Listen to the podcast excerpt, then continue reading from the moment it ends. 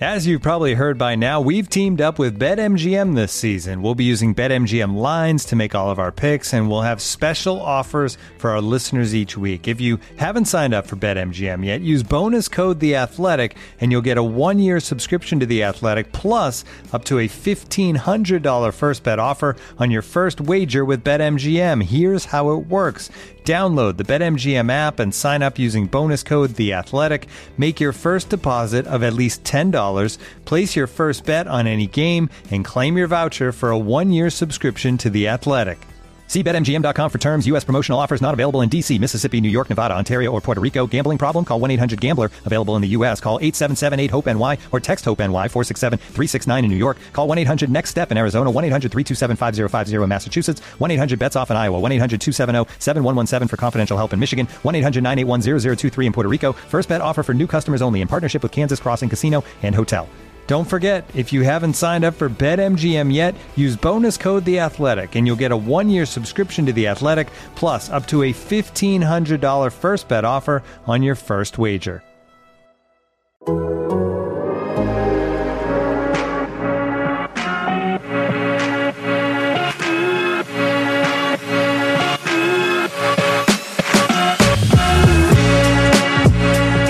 Welcome to Spin Rate presented by Topps. Check out Topps Project 70, celebrating 70 years of Topps baseball cards. That's right, this is Spin Rate, the Athletics Toronto Blue Jays podcast. My name is Drew Fairservice. We're coming back to you after a very interesting and exciting Labor Day weekend for your Toronto Blue Jays. Things are, uh, the spirits are high. I think is is is the best way to describe the sense of things around the Toronto Blue Jays. My spirits are high right now because I am joined I am joined remotely from the Big Apple itself. I'm joined by Caitlin McGrath, co-host of Spin Rate, covers the Blue Jays for the for the Athletic. Caitlin, how are you? I'm good. Yes, this is my first time recording the pod on the road because it's my first time being on the road in quite a long while. I mean, first time in season being away since 2019 season. I'm not even sure what my last trip was. Probably was the trade deadline, maybe. Um, and obviously, I was in spring training in 2020, um, but that was basically like the last time that I was in the US. So back, made it over here. They let me in, and uh, yeah, this should be a good week to be following the Blue Jays because you know it's gonna gonna be kind of a season defining stretch here. I think. You could have picked a worse weekend, or things could have gone worse on the weekend, allowing you to show up to a funereal uh, atmosphere around the team. But quite the opposite. Before we talk about that, before we talk about find out all about Caitlin's travel struggles, this is one thing people love to listen to on podcasts. It's about what it's like to go through airport security during COVID 19, which we'll get to because I'm interested to hear how that process has been. Speaking of process, I think it's important that you process your payments. Jesus. For the athletic by going to theathletic.com slash spin rate. If you don't subscribe now, you should subscribe as of this second. Let them know that we sent you. Sign up, give you a tidy, delightful discount. You can read all of Caitlin's dispatches from the road. You can read the Yankees perspective from Lindsey Adler, for example, who's been covering the team. Did a wrote a great story recently on Joey Gallo, who has been the subject of much conversation in my mentions, as you might imagine, um, in the last couple days. But I think you should do that. You should go and subscribe to the Athletic at theathletic.com slash spin rate. And you can subscribe to this show that we do twice a week. At least twice a week. God only knows what's going to happen as if this uh, little streaky streak of streaks continues, but uh, no promises. But go and subscribe to the show. Subscribe to Spin Rate wherever you get your podcasts. Give us a rating and a review. We're having ourselves a good time. We had a great episode last week with uh, C. Trent Rosecrans of The Athletic talking a lot about Joey Votto. It's a great chat. I kept trying, I, kept, I feel bad. I didn't want to take any more of his time, but we were just having such a great time. So if you haven't listened to that one, please go ahead, go back and listen. It's evergreen content, which we're always after here in the biz. But I don't want evergreen content right now, Caitlin. I want to know about the here and the now. How was getting to New York and what's it like covering the team in the United States of America during a global pandemic? That's over question mark. Um, yeah, honestly, travel wasn't too different from what it normally is. There's more involved prior to travel now, so you have to get um, COVID tested before you go um, to United States. So I think it's basically at least three days or within a three day window before your departure day you have to get tested. So i was able to do that um, and then when you go to the airport it's just like a few um, extra pieces of paper that you got to carry with you essentially like your test result. And there's also a paper you need to sign to confirm that you've got the negative test result. And you hand that in and then it's just going through security and basically wearing your mask the entire time. Um, you know they're maybe a little bit stricter and they're definitely checking um, your bags and all that carefully. But it was pretty much um, a breeze to get through security honestly. Like i um, got to the airport quite early just in case and i had plenty of time. And i think i left at a, a, a point where it was probably a quiet time at the airport regardless because i left on sunday sort of like around well i got there in like the afternoon on sunday which i don't think would be a busy time at the airport just given like most people wouldn't be traveling in like the middle of labor day weekend when i was leaving. So that might have factored in. And yeah the flight was really nice. I got bumped up to like business class which has never happened to me before. So really? Yeah i don't even know how it happened. I, I assume there's a lot of families on the flight and i was a you know a single one person and so maybe if they were trying to like um, keep families together and stuff like that i probably got bumped out of the original seat that i had and i got put in the front so um, you know i mean pretty good to get bumped to business class it was on a flight that's quite short um, but but I'm not complaining. And yeah, and being in New York, it's fun. Um, it's been a while since I've been here. I think I came in 2019 with the Blue Jays were here at one point. Um, and uh, obviously I've been here a few times before that. But yeah, it's it's it's you know things came back to me fairly quickly. Getting to Yankee Stadium, kind of navigating around Yankee Stadium. Another fun thing is that I actually got to meet my editor who's um, based in New York for the first time. So we've been working together basically this entire season. Um, my editor Rachel, and so we actually got to meet in person for the first time. So that's that was neat as well. Um, and so yeah, all things are good. It was kind of um, cool to be on the road again, and and cool to be around the team on the road. And um, it's always nice when there's just kind of less people. There's only a handful of us from Toronto here covering the team right now, so um, that so was kind of good. Got a, we got a little nugget today when we kind of sat. We were sitting in the dugout waiting for Charlie to come out, and out walks Julian Merryweather, the man himself. I swear he's he's real. He's here in New York, um, and so yeah, then you kind of know, okay, well Julian Merryweather's probably getting called up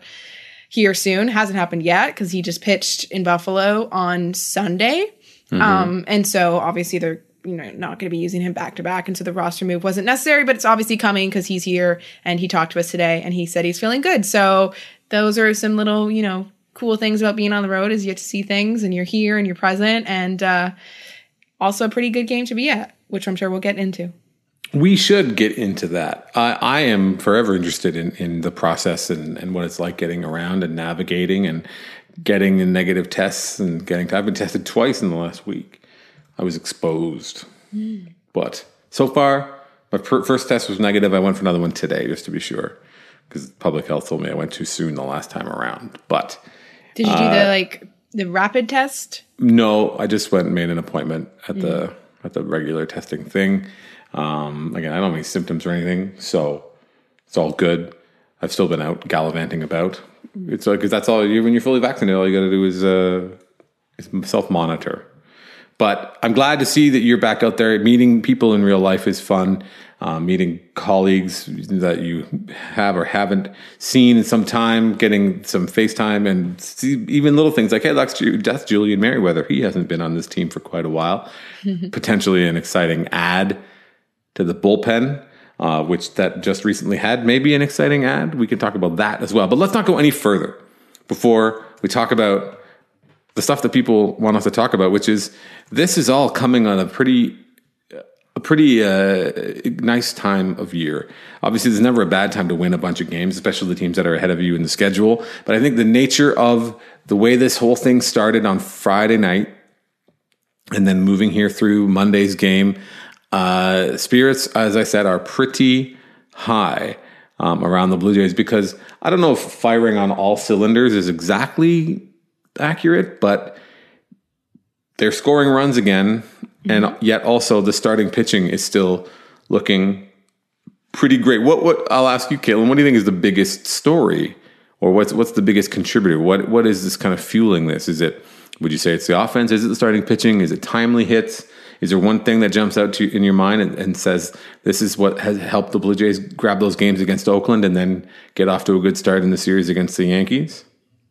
I think it's the offense. I mean, because the it's just such a difference of what they had been doing previous the previous two weeks or so. Um basically since that sort of west coast road trip towards the end of it they were still scoring ones or they weren't winning. And then when they came back the the runs just really dried up um for them. And so you know one thing is that they're hitting home runs again a lot of home runs.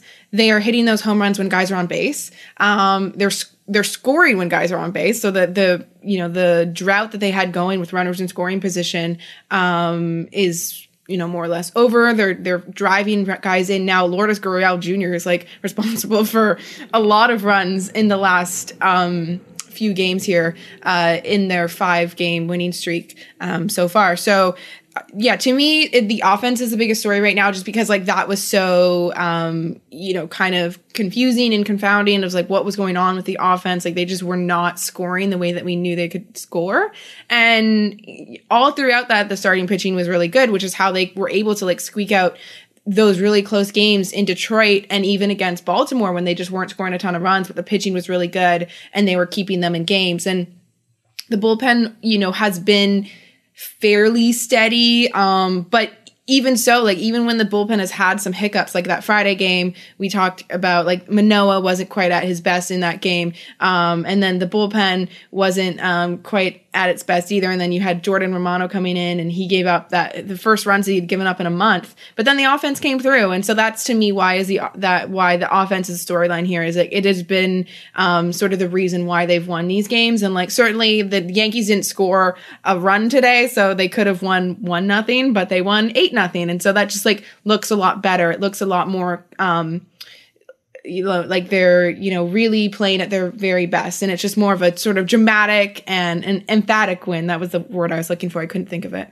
You you made the point that i agree with the most. And it's a point that i've made uh, myself in a couple whatever media like radio things. And that's the home runs. The home runs there's no um, you can't put a price on the value of the long ball, especially from a team that's built around that as an offense. I mean, you can think you think to the early parts of the game here on Monday against the Yankees, where they got obviously got off to a quick start through the home run, but a then they had a lead, so they had a couple opportunities where the Yankees, who played uh, some pretty weak defense here on, a, on, on the Labor Day Monday game, uh, were giving the Blue Jays opportunities, and they didn't really take advantage of them early on, um, which you know which is on on looked a lot like what was happening when that was plaguing the Blue Jays through August. But when a you've already hit two home runs, you're already off to a lead, and then later on, when the when the floodgates open, it's the home run that makes that that that fuels that the, those run scoring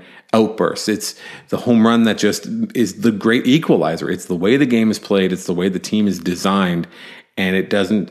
You don't have to have the timely hits or get move, move, the runner over. It helps, you know, in those instances when the home runs do dry up, it helps to offset that. But again, that a team that's built to hit home runs, a team that is that now we're seeing uh, in the last little while, like getting offense from from all over, up and down mm-hmm. the lineup. Obviously, Marcus Semien had a great has had a great you know few days. Uh, Vladimir Guerrero Jr. his 40th home run here uh, on Monday.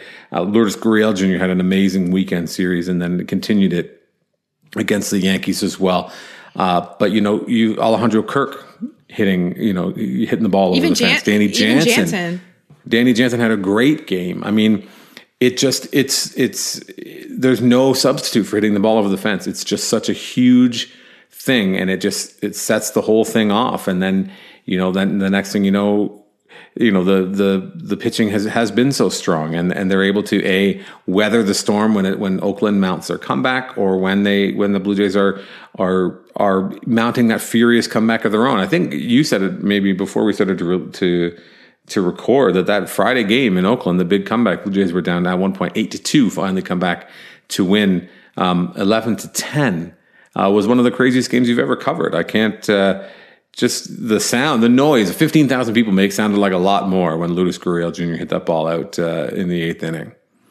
Oh, yeah. I mean, like that game was In, a part of it. And this, Charlie said this afterwards, and like, I agree with it. Like, it just all kind of happened so quickly. I mean, the eighth inning when they were like, slowly kind of chipping away at it and they had the bases loaded and then I think it was Kirk that took the walk that that drove in one run, um, and then it was Lourdes that came up, and that inning had a lot of slow build drama to it because it was like all these walks, a hit by pitch for Bo. I think then Vlad had a single that drove in one, and then it was like another two walks to Teoscar and then Kirk, and then you finally had Gurriel. So it was like a really slow build, and it was like, wow, they're doing it. They're building momentum. They did that with all with two outs, I think, Um, because um, earlier in the inning, um, I think sim or I, I don't know how they did it, but um, so two there was two outs in that. Um, but anyway, uh, and then the, he hit the he hit the grand slam, and then it was like pandemonium in there, and it was like, wow, they are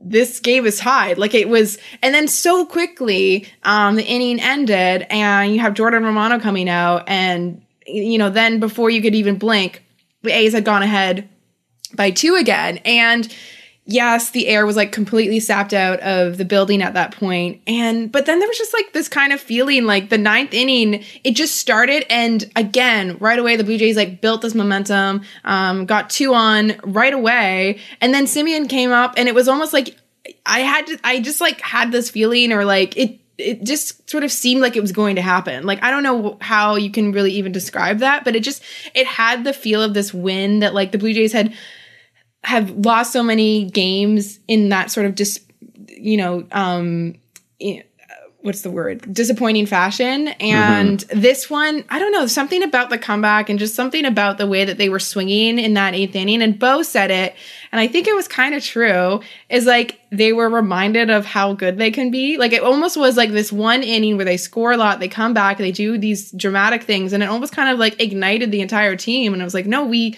we are a team that can come back. We are a team that can score runs in bunches. Like this is what we do. And like that seemed to have really um, sparked the club. And like, you know, I don't know if there's anything to that. It could be completely coincidence that now they're just scoring a lot of runs because you know they are a team that scores a lot of runs. There's uh, plenty of material, plenty of evidence that says the Blue Jays are a team that can consistently score five, six, seven, eight runs a game. Like they can do that. So you know, it, maybe it's just a total coincidence that they're snapping out of it, out of it now. But I don't know, like to me, like for the narrative sake, because I'm a storyteller and I like to lean into that kind of stuff, it does seem like something really clicked with them in that inning where they were able to make mount the comeback. Um, and even when they went down again, like there was just really no sense in that team that they were going to quit or that that game was going away. And it was really kind of like perfect if you want to write it up because Semien had not been having the greatest game that day.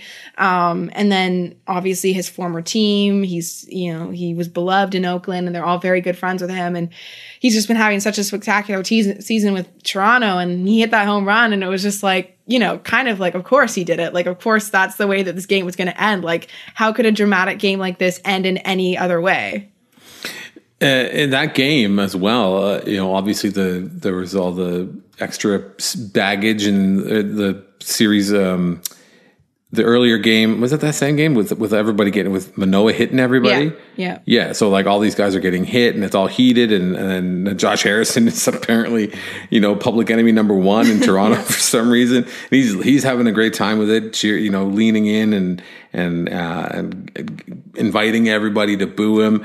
Um, I think that the the narrative points are obviously strong. I also think that the the A's bullpen is a disaster. Yes, and not only is the A's bullpen a disaster, it's also a bullpen that doesn't match up well against the Blue Jays.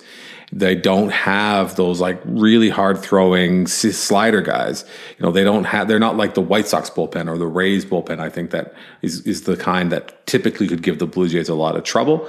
Um, you know, you see what's his name, Lou Trivino, who came in and was like, just didn't have any, didn't have any command of the zone. And then also was not in a position to, um, to to to take advantage of maybe the Blue Jays' aggressiveness. But I think that's also you you described some of the walks, and then even today, like Randall Grichuk drew a walk, and which is you know a momentous occasion in and of itself. Which is to say that maybe they have when there is that belief when there when balls are flying over the fence and there is the understanding that other guys in the lineup don't you don't have to do it all and Vlad doesn't have to do it all and Bo Bichette doesn't have to do it all. Um, maybe they there is they they've been freed up to um, to be the best version of themselves. I think maybe is what we could say. And speaking of which, I mean, I, I was just looking since Thursday. If you go from Thursday to Monday, the Blue Jays have hit, I believe, nine home runs. They have a they have a 200 weighted runs created plus as a team over like the 122 plate appearances between between then and now. We'll be right back with more spin rate, but first, check this out.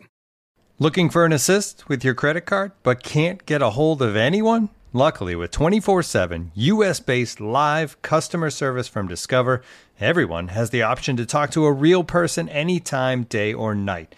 Yep, you heard that right. You can talk to a real human in customer service at any time. Sounds like a real game changer if you ask us. Make the right call and get the service you deserve with Discover. Limitations apply. See terms at discover.com/slash credit card. Looking for an assist with your credit card but can't get a hold of anyone? Luckily, with 24 7 US based live customer service from Discover, everyone has the option to talk to a real person anytime, day or night. Yep, you heard that right. You can talk to a real human in customer service anytime. Sounds like a real game changer if you ask us. Make the right call and get the service you deserve with Discover. Limitations apply. See terms at discover.com/slash credit card. We should, of course, talk about the pitching too. Uh, Robbie Ray continued to do the damn thing. Did he pitch it? Was it a two hitter that he pitched, or was it just one that he allowed? One one hitter. One hit. That's which you know. How could I? How could I sell him short like that? And then again, and then a really strong outing from uh, Hyunjin Ryu here today on Monday. Uh, a little bit. There was some question. I think people. It's fair to ask about the, about the uh, Charlie Montoyo going to get him after just 80 pitches, turning it over to the bullpen. Ended up obviously not being an issue. Ended up working out really well, not only because Trevor Richards pitched so well, um, got a lot of strikeouts, and then uh, Adam Cimber was there to kind of close it up, and Tim Mayza pitched well as well. Um, but also, uh, I don't know if, the, if there was any talk about that in the post game about about what what made uh, 80 pitches of, of very good Ryu. Was I don't know if the, his last outing was maybe looming large in Charlie Montoyo's mind. Was there anything that was that a point of discussion at all on the on the old Zoom call? Yes, it was. Actually, Ryu said he wanted to come out. He said oh. that his um he was throwing his slider more, which he doesn't throw a lot, and I think his slider's really like similar to his cutter, um, but he just doesn't throw the slider a lot. But he said he was kind of inspired by Robbie Ray's like success that he's had with the slider, and so he was going to it a lot. And he said that because he was throwing it, his arm was feeling a little tight, um, and he just wanted to end the day at six innings, 80 pitches. I mean, maybe somewhere in the back of his mind, he was also sort of thinking, you know what, I've done a good job today. And and Charlie and Pete obviously didn't put up much of a fight to say, no, we need you to go seven or eight or whatever. So and and no coach, no pitching coach or manager would mm. suggest that if if uh, a starter like Ryu says he's done for the day. So yeah, I mean, I, obviously maybe um, I hear arm tightness and I'm a little, um, you know, con- not con- not concern, but I'm just going to keep an eye on that, I guess. Um, I remember a while back, I think Ross Stripling had mentioned throwing his slider a lot and having some arm tightness. And then I think he's gone away from his slider a little bit more. Um, and so maybe it's just something Ryu was trying, Ryu was trying, and I don't know if he'll do it or, you know, whatever. Um, maybe, but he, he didn't sound concerned. He said he'll go about his normal thing. So maybe it was just like a precaution sort of thing. But I think also, um, it it was uh, nice to get him out there when the numbers were really good. Whatever it was, three hits, no runs, um, six strikeouts, or something like that over 6 mm-hmm. So that's a nice that's a nice outing for you. Um, really kind of resets him here for um, the for the final stretch here. And like you said, like at least um, they were able to get really good performances out of the bullpen. And honestly, the fact that Semien hit the grand slam in the ninth inning was really helpful for the bullpen too, because they had Jordan Romano up when it was just a four nothing lead. Um, and um, then they obviously didn't have to go to him. So that was also good because knowing the Yankees and knowing the Blue Jays, probably one of these games is going to be pretty close. So you'd like to have Jordan, you know, available for an, a, a game that's closer than four nothing or five nothing or whatever it may be.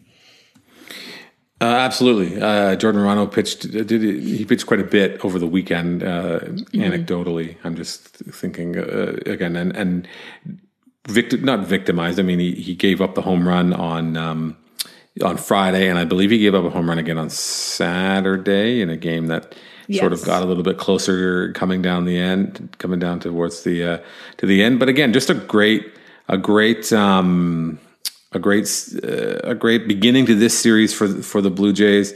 A great uh, coming off of that great weekend, of course, where the Blue Jays were able to make up some ground on Oakland, and now here they are doing the same thing, uh, making up ground on the Yankees. Uh, meanwhile, the Red Sox blowing a huge lead, eventually losing, just like the Blue Jays won eleven to ten. The Rays come all the way back to beat the Red Sox eleven to ten in what cannot be um, a good day at the office for uh, for Red Sox fans. But uh, you mentioned Marcus Semien, and we've kind of talked about him again. An amazing weekend, an amazing game here, two home runs.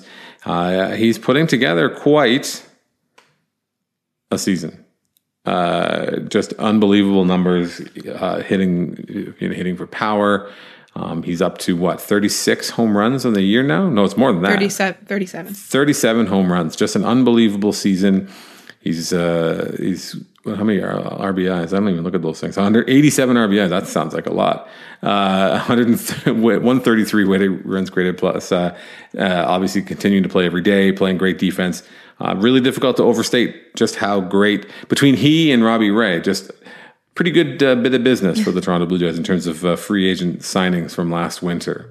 I think every I think the Semien signing always looked real like it could be really good. I mean, I think most people looked at his 2020 and just saw it was a strange year. And if you if you kind of um, localized the final stretch and then his playoff, the numbers were really good. Mm-hmm. Um, and so I think o- almost always people were going to like that signing. I think it always was probably going to be a good one just because of the player that he'd been um, and the Blue Jays' confidence that he was going to get back to who he was and, and all the reasons for why his 2020, you know, wasn't quite what he wanted to be, you know, in, he, injury and just not having the routine. And I believe his wife was pregnant. So it was just a lot of stuff was going on for him. The Ray signing, um, you know, is interesting to look back on because if you remember in the offseason, there was sort of like a lot of debate of like who the Blue Jays should bring back. And if you remember, like Taijuan Walker was really good for the Blue Jays um, mm-hmm. down the stretch in 2020, you know, probably better than Robbie Ray. His numbers were a little like, you know, his numbers were good, but the expected numbers weren't so good and the peripherals around Taijuan Walker's numbers weren't so good. But, you know, the, the ERA was good and, and everything looked really good with him. And Robbie Ray was not quite like opposite, but like Robbie Ray's numbers didn't stand out as much, but he was throwing a lot more strikes and he, and he, he then he did with Arizona and he was making improvements with Toronto and there was this stuff to like, the strikeout power and all that kind of stuff. But, you know, I do remember the discourse that had, that even dragged on into this year of, you know, fans being kind of upset the Blue Jays didn't do more to get Taijuan Walker. And now not only does Ray look like obviously the better choice. And, you know, Taijuan Walker's having a good season with the Mets. Um, and that deal's probably going to be a good one for the Mets. But, you know, Ray is a Cy Young candidate. We'll see how Gerrit Cole pitches tomorrow. But I mean, um, it's really uh, to me the race is down to Gerrit Cole and uh, Robbie Ray at this point. I think, and it's going to kind of determine how these two teams fare. And I think if the Blue Jays make a run um, and get really close, and Ray's a big part of that, I do think he has a really good shot um, at winning if as long as he doesn't have sort of like one or two bad starts here down the stretch. Um, and another thing though that I want to say is that like Stephen Matz also like looking at his numbers, like he's been a really fine fifth starter as well. And I mm-hmm. think like mm-hmm. he kind of goes under the radar a little bit. He's going to be pitching um, here on Tuesday, um, Blue Jays next game, and um, he's had he's coming off a really good month of August. His last outing was he had that one inning where he just couldn't find the zone, but he really battled and um, you know got through it and you know, when you think about what the Blue Jays did in this offseason in the pitching and what they've done in the last two years with their pitching, and it's all looked really good. I mean, Steven Matz, Robbie Ray, even Ross Stripling, bringing him in. He's a versatile guy, versatile guy. Ryu, obviously, like, and I was looking at this stat today. The Blue Jays, um, starting pitching numbers in the second half are the third best in baseball. Mm-hmm. They are, are they're just ahead of the New York Yankees.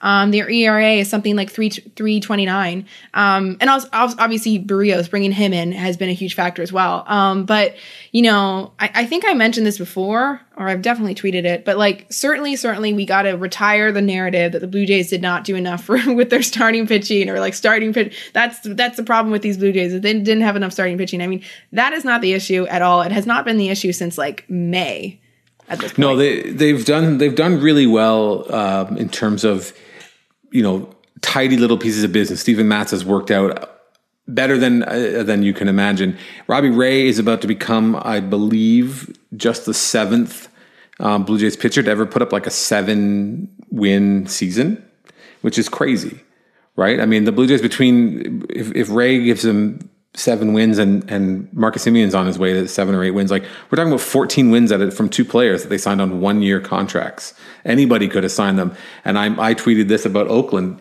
You know the A's fans are are freaking out because the two things they didn't do, they didn't they let Liam Hendriks walk. Obviously, he signed for a lot of money when in Chicago. Their bullpen is in tatters. Their shortstops are among the worst shortstops they've in all of baseball. The the Oakland A's shortstops have po- posted like a 58 weighted runs created plus. Like they've hit three home runs as a as shortstops. Like Robbie Ray hit more than that this weekend. right? It's it's ridiculous. It's ridiculous, and he's having a great season. And yeah, like you you you didn't know what you were going to get from Alec Manoah. I don't think if you if you if we were sitting here, you and I were talking before the season, we said, oh yeah, Alec Manoah is going to come in. He's going to have you know what's he at 19 starts now or something like that. Like he's he's had a great season. He uh-huh. is and he's pitching really well. You know, he didn't have a great he didn't have a great outing um, on Friday night, but at the same time, it's like his numbers still are strong. They're still looking really good. He still has is just absolutely looking looking the part and being exactly everything that they needed um, in terms of someone coming in and filling that spot. Uh, you cannot you can't ask for that. I mean, he's he's pitched uh, he's pitched 80 innings and he's allows barely over um, his whip is just over one like 88 strikeouts. His he's the king of soft contact like misses bats. A huge huge boost to to that rotation. And and Robbie Ray is the same thing. It's it's really uh, it's uh, it's really something. Uh, it's really something to see because again that was the question coming into the season. Was like who's going to pitch these innings? Well those questions a lot of them have been answered Mm-hmm. Let's talk about let's let's uh, do some um, more. Well, we're appreciating people. Why don't we appreciate Lourdes Gurriel Jr., a guy who got off to a dreadful start to the season, uh, and now he is uh, looking like the hero. Obviously, that huge grand slam, uh, another big home run uh, there were you and I when we were when we were trading for Joey Gallo, who's gone like oh for uh, August or oh for September. Uh, Lourdes Gurriel was involved in a lot of those deals. I mean, is this? I, I it's obviously this is a loaded question, but like, do we think that that this is a more better reflection of who Lourdes Gurriel actually is and who he can be moving forward, or is this just kind of a guy on a bit of a heater at the moment?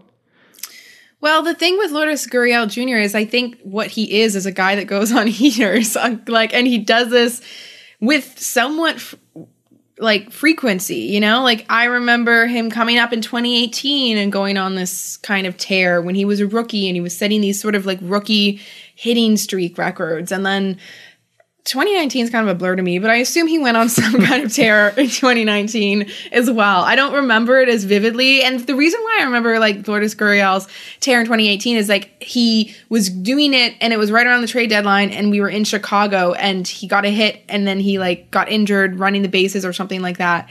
And so I just remember it because I was in Chicago at the time. And, um, but yeah, like I think that he is probably not quite this guy because this, he, you know, this is someone that's hitting like 400 or whatever it may be. But I do think he's probably closer to the type of player that he's been in the second half, which is very much, um, you know, a, a, good above average hitter. Um, and I've talked to Blue Jays before, and you, you know, asking them like about Lourdes Gurriel or just about the team in general, and a lot of them will say like he's the best pure hitter. Like he is just, you know, I think someone was tweeting this today, and if you look at his swing when he's on, like it's just a really beautiful swing too. Like it's just it's something that you want to watch. And when I when he hit that grand slam, like it was just such a like a just a really great beautiful swing. And it was such a well connected ball and it just was such a no doubter as well.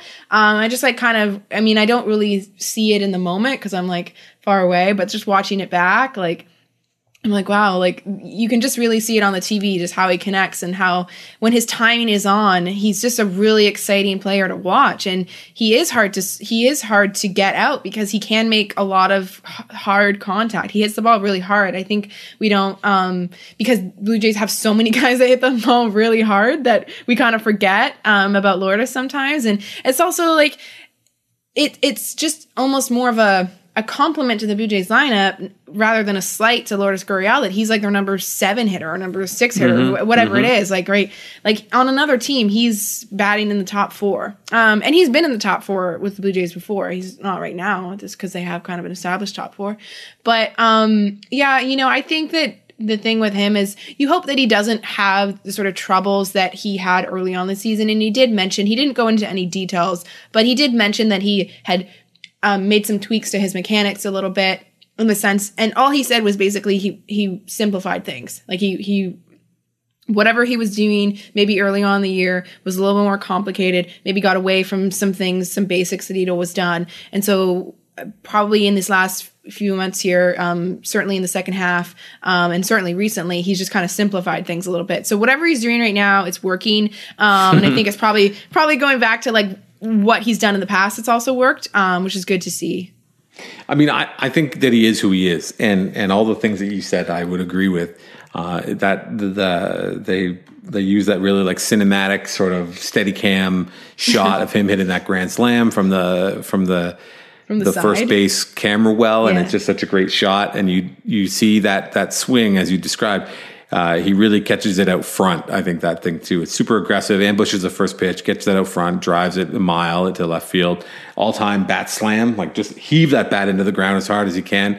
Uh, I think he's still who he is, and if his, when his timing's not great, and when he because he is so aggressive, like everybody in the Blue Jays, he is prone to be made to look foolish if he is when he's over aggressive or if he's if he's not if his timing isn't there. But he does he is a guy that has great plate coverage as well, and and obviously he is he, he's um, he's a study in contrasts. Bless Lourdes Gurriel Jr. I mean, obviously, again, great pure hitter as you as you as you uh, described, and guy who can who can barrel anything and hits the ball hard. Uh, just an absolute despotic fielder, just terrible out there. just a but but I got with an amazing arm. But just he, uh, the other thing, also he got caught, he got picked off today um, because he is a terrible like slow runner. But at the same time, like who cares? You know, when you hit it over the fence, you don't have to be fast. So uh, a very entertaining player, a very a guy who's who's just absolutely come up huge at the right time as the Blue Jays continue to uh, try to creep back into and over the teams in the wild card race. They are. It's funny how like.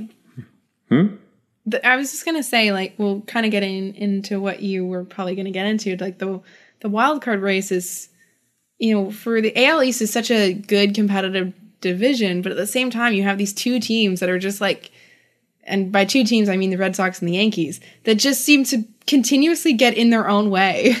Um, and obviously the Red Sox are dealing with a COVID outbreak right now, which is, you know, unfortunate for them. Um, but they were having troubles before that. I mean, they were sort of showing their warts, and they I think they were coming down to earth a little bit after their first half um, heroics. And the Yankees, I mean, they went on that tear, that 13 um, game winning streak, and um, since then they have not been good. I think they've lost seven of nine um, since then, and they have completely gone back to the team that can't hit Uh, like they just they can't hit. Like they do not score runs. They have a lot of guys are just not producing the way that they need to produce. And essentially, if they don't have Judge and Stanton going, like the team doesn't go. They, you know, and those two guys, like, yeah, of course you're going to have guys on your team that kind of you know dominate the scoring and and the blue jays certainly have uh, we, i mean we just talked about how their entire offense is hitting well right now but there's different points of the year where it's been um, Semien and Vlad carrying the team or Vlad and Bo carrying the team. Like certainly blue jays have gone through those phases. Um, but yeah it's it's it's kind of you know the one thing that i i've said throughout this a lot of times on the radio interviews and maybe i've written this in so many words a few times that when you looked at sort of the fan Fangraphs playoff odds and all this kind of stuff, and the Blue Jays are down to 10% or 9%, and now they're up to like 20 something percent or whatever. Um, and, you know, that's all just a projection. It's not necessarily real. It's just looking at, you know, the team's record and games and schedule and all that kind of stuff. But the one thing that I've maintained is that, like, why I think the Blue Jays have better odds than maybe the exact odds suggest is that, like, the teams that they're chasing have had these, like, obvious troubles all year long and they have not been able to figure themselves out. And I just don't necessarily think that three games at this point is a lot to make up for the Blue Jays if you're looking at how the Yankees and the Red Sox are currently playing and not just like how they're currently playing as if like it's just sort of a bad streak like what the Blue Jays were doing before, but it's like the issues that the the Yankees and the Red Sox are having are issues that have been going on all season long. I think with the Blue Jays, when the offense wasn't hitting and the Blue Jays didn't look so good those last two weeks, it was not completely concerning because you had to you had to just assume that a team that is hit for four months or whatever it was is just having a bad two weeks as opposed to this two weeks is actually what the real team is as opposed to the entire rest of the season when they were the best hitting team in baseball no no team is perfect, right? I think all all the teams, just the fact that they're doing exactly what we're describing, the fact that they are fighting for wild card spots means they're not perfect teams.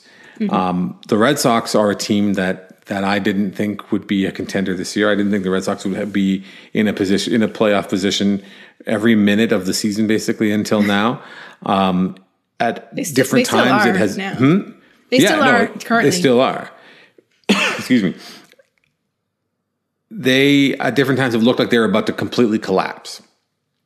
Right, the Red Sox have have looked just like they're going to go to pieces, but inevitably somehow it's like Hunter Renfroe has an amazing week, and just when the Red Sox look like they're out, they win like four games in a row. They take a big series against uh, against Tampa or whatever. The Yankees are, the Yankees win 13 games in a row, and then they fall on their faces against the Orioles. Then they get blown out by the Blue Jays. Their offense has been completely gone for humongous stretches of the season. Gleyber Torres is is having like a not a great season. You know, Gary Sanchez is is still a bit of a of a bit a bit of a riddle as you described. Like you know, Aaron Judge is Aaron Judge is probably one of the most underrated players I think in baseball at this point. He's just so good and and so consistently good and is playing center field in that jumbo package thing they've got with Gallo and Stanton in the outfield. Um, but like the Red Sox are the ones that I think are I can't believe that they're still here. Like I look at that team and I'm like, sure they got a lot of they have they can score a lot of runs, but that team is, is trash. Is kind of what I think a lot of the time when I watch the Red Sox, and then it obviously doesn't doesn't shake out.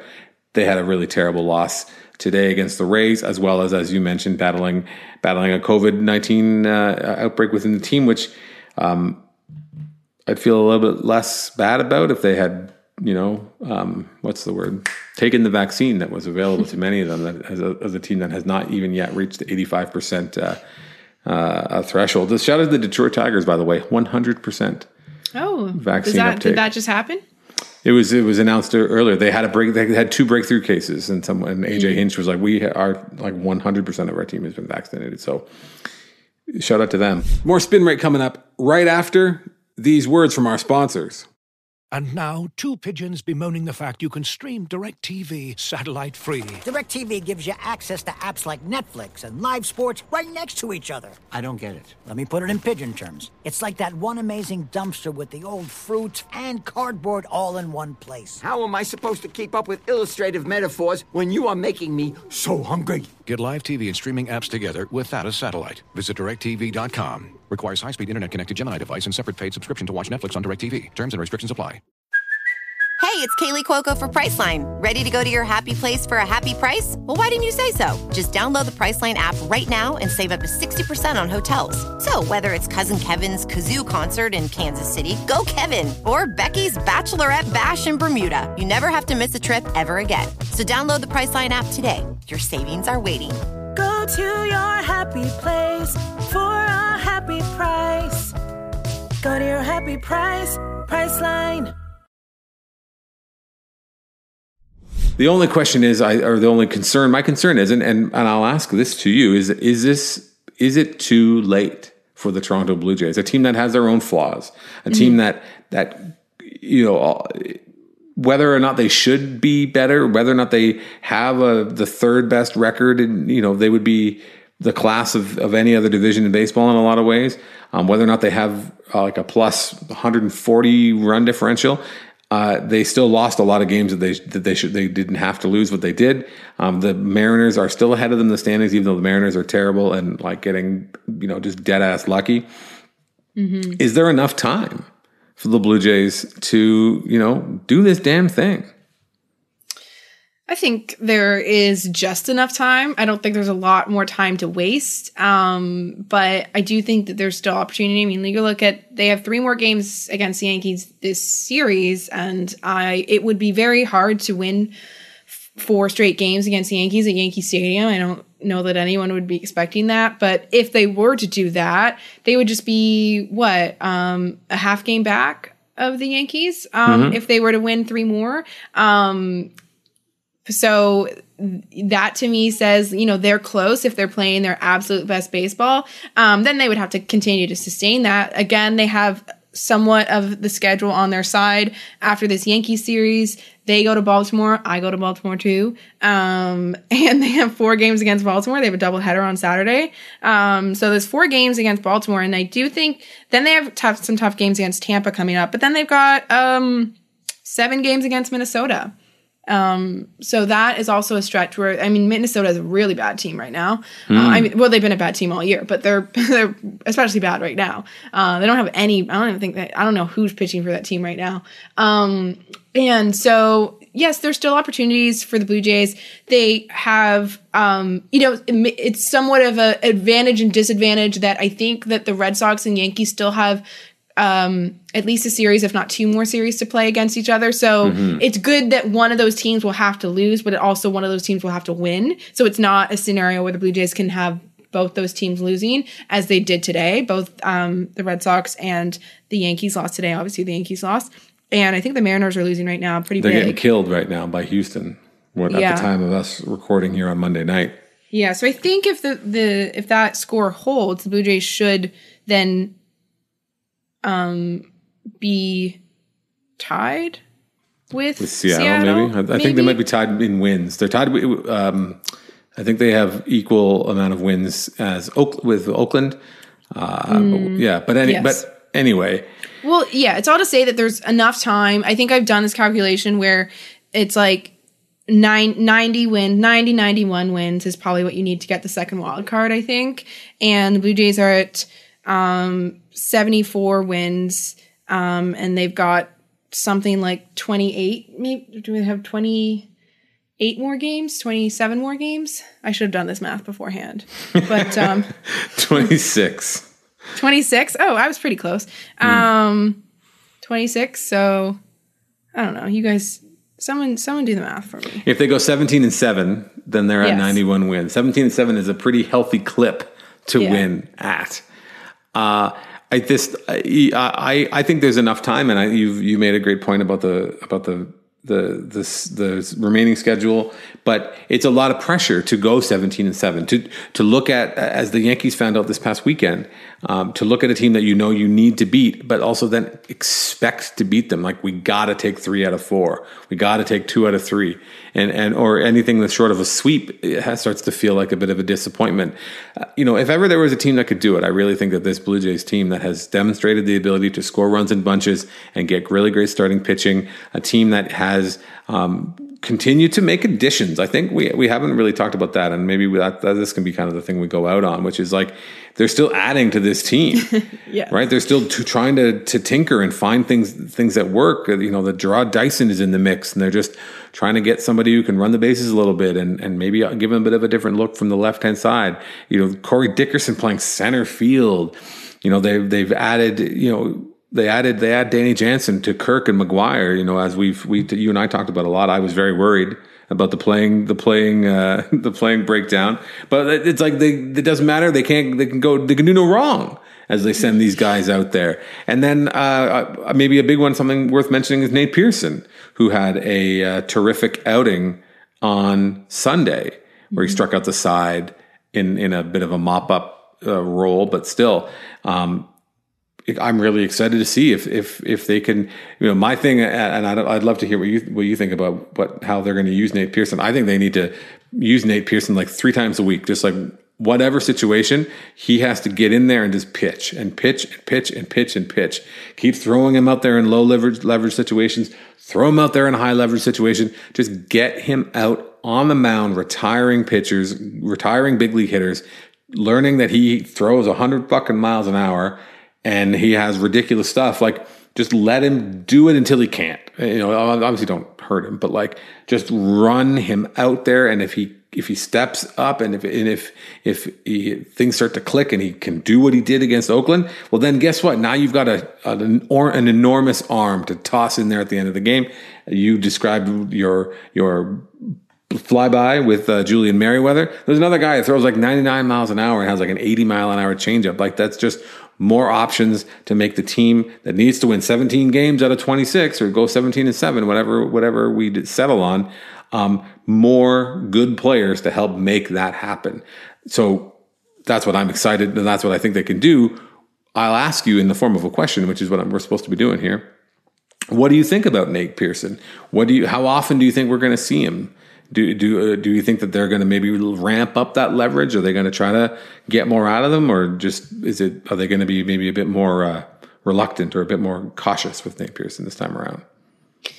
Um, I think they'll probably be fairly cautious, but I also don't think they're going to be afraid to use him. Hmm. Um, I think that he was used on Friday uh, when it was not so good of an outing, kind of a so-so outing, and it was low leverage in the sense that they were losing. Um, and he a couple runs scored on him, um, and just didn't look like he had the command. And, and you know, guys were hitting him. And then I actually didn't see the outing on Sunday because I was traveling. So, uh, but but I, you know, the way you describe it and what I heard and just basically the box score like suggests that it was a, a good um you know peak nate outing um what you want to see. So yeah i would think that you know i don't i think the blue jays the circle of trust of relievers um is still um richard cimber Mayza romano that was the combination that they chose to use today outside of Romano because he wasn't needed, but he was also in the rotation um, today in case they did need him. So to me, that is still the the core guys, and that's who you're going to go to. But having the option to have Nate Pearson, especially if um, you know you've used Tim Mayza and Tim Mayza has a history with the arm. You, you want to be careful with him and you don't want to use him necessarily back to back or a ton. And so those are the times when you do need guys like Nate Pearson and, and Bryan Baker and to step up a little bit. And then Julian Merryweather whenever he comes back. Um, to step up a little bit and be able to take those outings and and be able to contribute because that's why they're here. Like the Blue Jays aren't. This isn't like a you know summer camp for them. Like they're not just here for um, to learn about the major leagues. Like they're here to contribute. This is a, a playoff race the Blue Jays are in, um, and they have to help because if they're not helping, then the Blue Jays probably aren't getting to the playoffs. Like they do need to, everyone to contribute. Um, but I also don't think they're going to like ask Nate Pearson to like close a game. Like they're not going to throw him in super high leverage. But you know, if it's like a three run game or something, and they you know they need him, like I I think they'll go to him. Um, I don't think they'll go to him on back to back days, and I don't know that they'll No. push him. I don't know that they'll push him beyond two innings, or sorry, beyond one inning. I mean, not push him to two innings. Um, I don't know that there's enough time to do that, but yeah, I, so I kind of like middle of the road maybe answer for you in the sense that like you know they're going to be cautious, but I don't think they're going to be like so cautious that he- you're only going to see him sparingly. Like I think he's here to pitch. I think uh, that, that sounds good to me. I, I think I, I agree that they won't pitch him back to back. That seems like something that they're not keen to do, um, and I, I I'm fine with that. That's why I said three days a week. Three days a week gives him uh, an extra day here or there. But I, I, I my hope is just that we see him a lot, and and if that's baby steps through these low leverage situations and then he can earn his way into that circle of, of higher leverage trust that that is best case scenario for me and best case scenario for the 2021 blue jays who are just trying to win games. Uh, and and they have lots of opportunities to do that. They have they're in tough on tuesday against Gerrit Cole but uh, they have gotten to him earlier this season they got to him a couple times, I believe. Uh, once in the aftermath of the great sticky stuff thing that he definitely uh, seems to have found his way through, like a lot of guys. I'm talking about Gerrit Cole, but uh, just a, it's an exciting, it's an exciting week if you're a Blue Jays fan. It's an, ex- it's. It's all. It's all we ever really. If you're a Blue Jays fan, if you're me or whatever, it's all you ever really could have asked for. Is that they got a shot. 17 and 7, according to Caitlin McGrath, is the key to the Golden City. And uh, that's doable. It's hard, but it's doable. That's only winning, what, 68% of the games? A little bit less, maybe a little bit more. So you can manage that. Two out of three. Win two out of three every single time out. you think, Caitlin, you stand by that? That, that math check out? Sure. What do you have for the people coming up this week? Are you gonna you gonna put New York in the byline like extra large level letters? I forgot Not to the- do it Yeah. but today Lindsey and I have a piece up that you can read now because it's posted now as we're recording, but it'll also be posted tomorrow morning when you wake up and listen to this podcast. And Lindsey and I um, did a back and forth where we talked a little bit about our team situations, and um, obviously she's had sort of an entertaining, entertaining year um, covering the Yankees because they've just sort of been nonstop drama. Um, which is not unlike the Blue Jays, honestly. They've been interesting as well. There's always been something to happen with Blue Jays. Um, so yeah, I mean, and then I'm gonna be here and I'm gonna be um, on the road and, and writing about uh, your Toronto Blue Jays, and then I have some stuff that I'm working on now and will come out later, later this month. It's very exciting. I won't lie. I'm excited to read that uh, uh, story with, with between you and Lindsey, friend of the show, Lindsey Adler, who of course uh, is very famous on Twitter now. She, she only famous people get the Looney Tunes official account in your mentions. That's hard to do, but four against New York, four against Baltimore. Again, you talk about an opportunity to win some games, an opportunity to uh, put the pressure on those teams above, um, above them. Um, that is the situation that the Blue Jays are currently in. Her name is Caitlin McGrath. You can follow her on Twitter, which you should do. You can follow me at Drew Groff. You can read her, Caitlin, on The Athletic. And uh, you can enjoy the games. I hope everyone uh, is, is able to enjoy the games. I hope the games are enjoyable in a, in a way that uh, the beautiful game is the one that you win, is the famous sort of pragmatic soccer saying. And I think that's that's something the Blue Jays fans will take as well. Eight nothing, two one, walk off walks doesn't matter. Just win. Put those wins on the board and uh, let the rest of it take care of itself. So for Caitlin McGrath, my name is Drew Fairservice. We will talk to you next time on